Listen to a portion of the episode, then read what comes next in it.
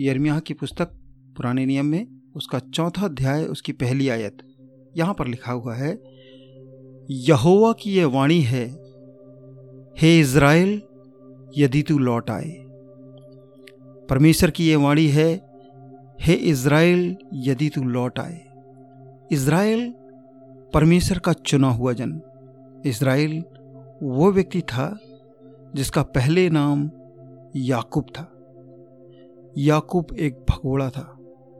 उसने अपने पिता को धोखा देकर, भाई को धोखा देकर भाग गया। भागता गया भागता गया भागता गया। लिखा है कि उसके जीवन में एक ऐसा समय आया, एक ऐसा मंजर आया, जब चारों तरफ़ अंधेरा था। जंगल में था, उसके पास कोई रास्ता नहीं था। वो एक पत्थर को लेता है, उसको उठाता है और सर के नीचे रखकर सो जाता है।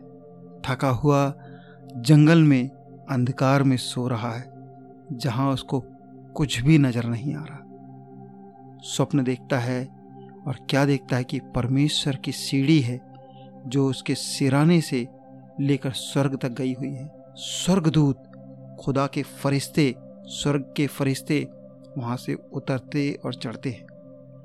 वह डर जाता है, उठ के बैठ जाता है और कहता कि यह परमेश्वर के भवन को छोड़ और कुछ हो नहीं सकता, जहाँ खुदा का वास हो।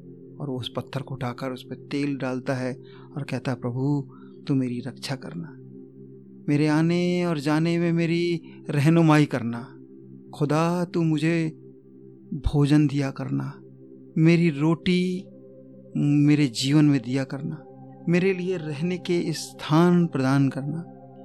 जब मैं वापस अपने बाप के घर चला आऊँ, मेरी रक्षा करना।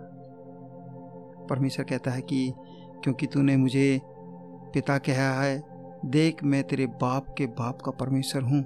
मैं अब्राहम, मैं इसहाक, मैं और का परमेश्वर हूँ और मैं तेरा भी परमेश्वर हूँ। हाँ पियो और हम देखते हैं कि परमेश्वर ने उसकी रहनुमाई की, उसको पत्नी दी, उसको औलाद दी, उसको खाना दिया, उसको धन धान्य से परिपूर्ण किया और कुछ साल के बाद उस क्षेत्र का सबसे धनी व्यक्ति बना दिया। जो परमेश्वर की शरण में आता है, उसको वो आशीष पाता है।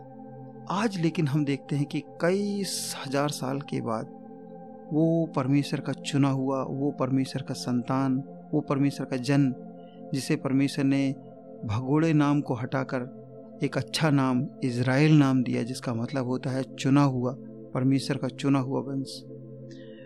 वो अपने चुने हुए वंश से, अर्थात परमेश्वर अपने चुने हुए वंश से कह रहा है, यदि मेरे इज़राइल वापस लौट आए, यदि मेरा इज़राइल वापस लौट आए।